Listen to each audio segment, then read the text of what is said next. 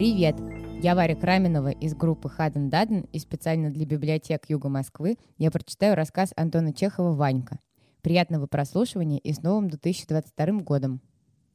Антон Чехов. Ванька. Ванька Жуков, девятилетний мальчик, отданный три месяца тому назад в учение к сапожнику Аляхину, в ночь под Рождество не ложился спать. Дождавшись, когда хозяева и подмастерья ушли к заутрене, он достал из хозяйского шкафа пузырек с чернилами, ручку с заржавленным пером и, разложив перед собой измятый лист бумаги, стал писать.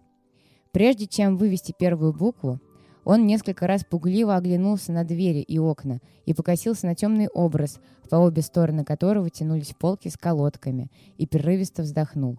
Бумага лежала на скамье, а сам он стоял перед скамьей на коленях. «Милый дедушка Константин Макарыч», — писал он, — «и пишу тебе письмо.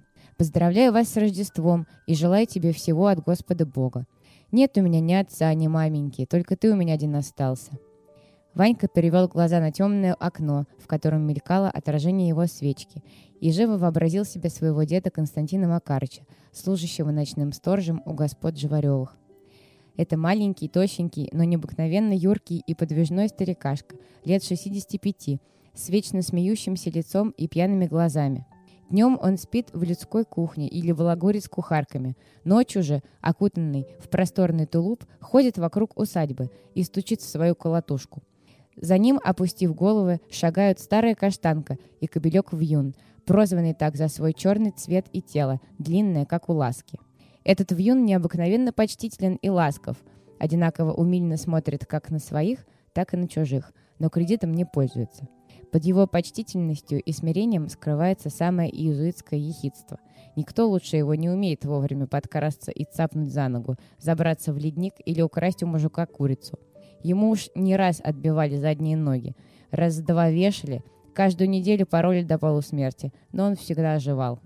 Теперь, наверное, дед стоит у ворот, щурит глаза на ярко-красные окна деревенской церкви и, притоптывая валенками, балагурит с дворней. Колотушка его подвязана к поясу. Он всплескивает руками, пожимается от холода и, старчески хихикая, щиплет то горничную, то кухарку. «Табачку нечто нам понюхать», — говорит он, подставляя бабам свою табакерку. Бабы нюхают и чихают. Дед приходит в неописанный восторг, заливается веселым смехом и кричит — «Отдирай, примерзла!» Дают понюхать табаку и собакам. Каштанка чихает, крутит мордой и обиженная отходит в сторону. Вьюн же из почтительности не чихает и вертит хвостом, а погода великолепная, воздух тих, прозрачен и свеж. Ночь темна, но видно всю деревню с ее белыми крышами и струйками дыма, идущими из труб, деревья, посеребренные инеем, сугробы. Все небо усыпано весело мигающими звездами, и Млечный Путь вырисовывается так ясно, как будто его перед праздником помыли и потерли снегом. Ванька вздохнул, умокнул перо и продолжал писать. «А вчерась мне была выволочка.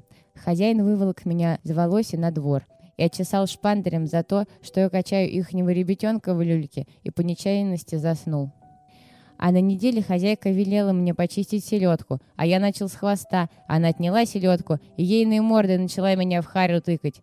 Подмастерья надо мной насмехаются, посылает в кабак за водкой и велят красть у хозяев огурцы, а хозяин бьет чем попадя. А еды нету никакой, утром дают хлеба, в обед каши и к вечеру тоже хлеба. А чтобы чаю или щей, то хозяева сами трескают. А спать мне велят в синях — а когда ребятеночек их не плачет, я вовсе не сплю, а качаю люльку. «Милый дедушка, сделай божецкую милость. Возьми меня отсюда домой, на деревню. Нету никакой моей возможности. Кланяюсь тебе в ножки и буду вечно Бога молить. Увези меня отсюда, а то помру». Ванька покривил рот, потер своим черным кулаком глаза и всхлипнул.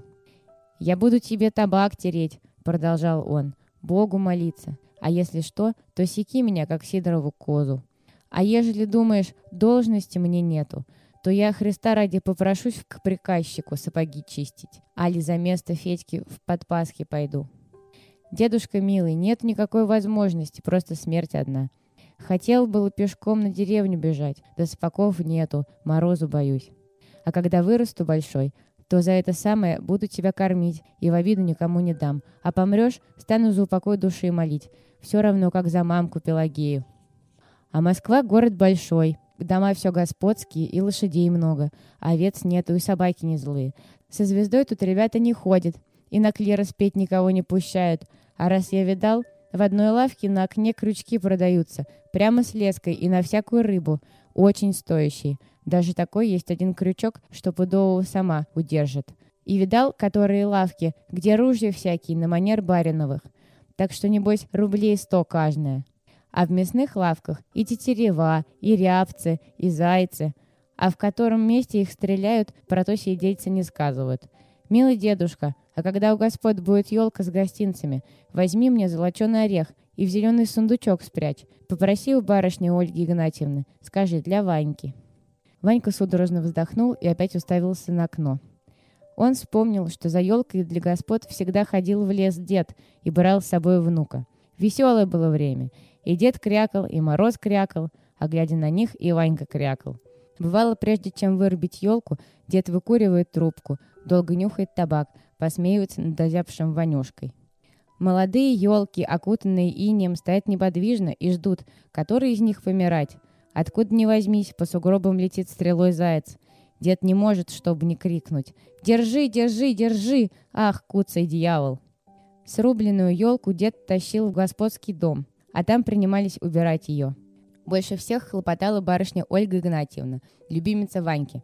Когда еще была жива Ванькина мать Пелагея и служила у господ в горничных, Ольга Игнатьевна кормила Ваньку леденцами и от нечего делать выучила его читать, писать, считать до ста и даже танцевать кадриль. Когда же Пелагея умерла, сироту Ваньку спровадили в людскую кухню к деду, а из кухни в Москву к сапожнику Аляхину. «Приезжай, милый дедушка», — продолжал Ванька. «Христом Богом тебя молю, возьми меня от седа.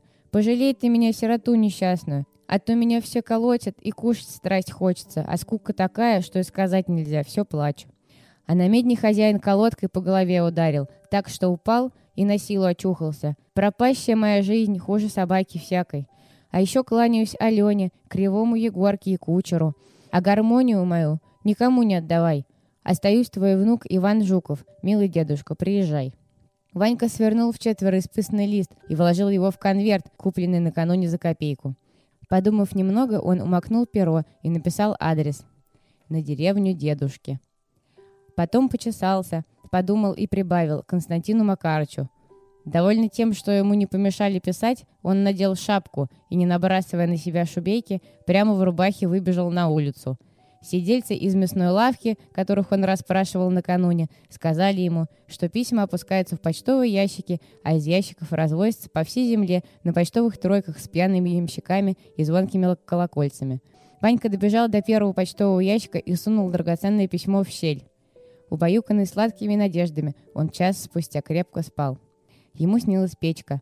На печи сидит дед, свесив босые ноги, и читает письмо кухаркам. Около печи ходит вьюн и вертит хвостом.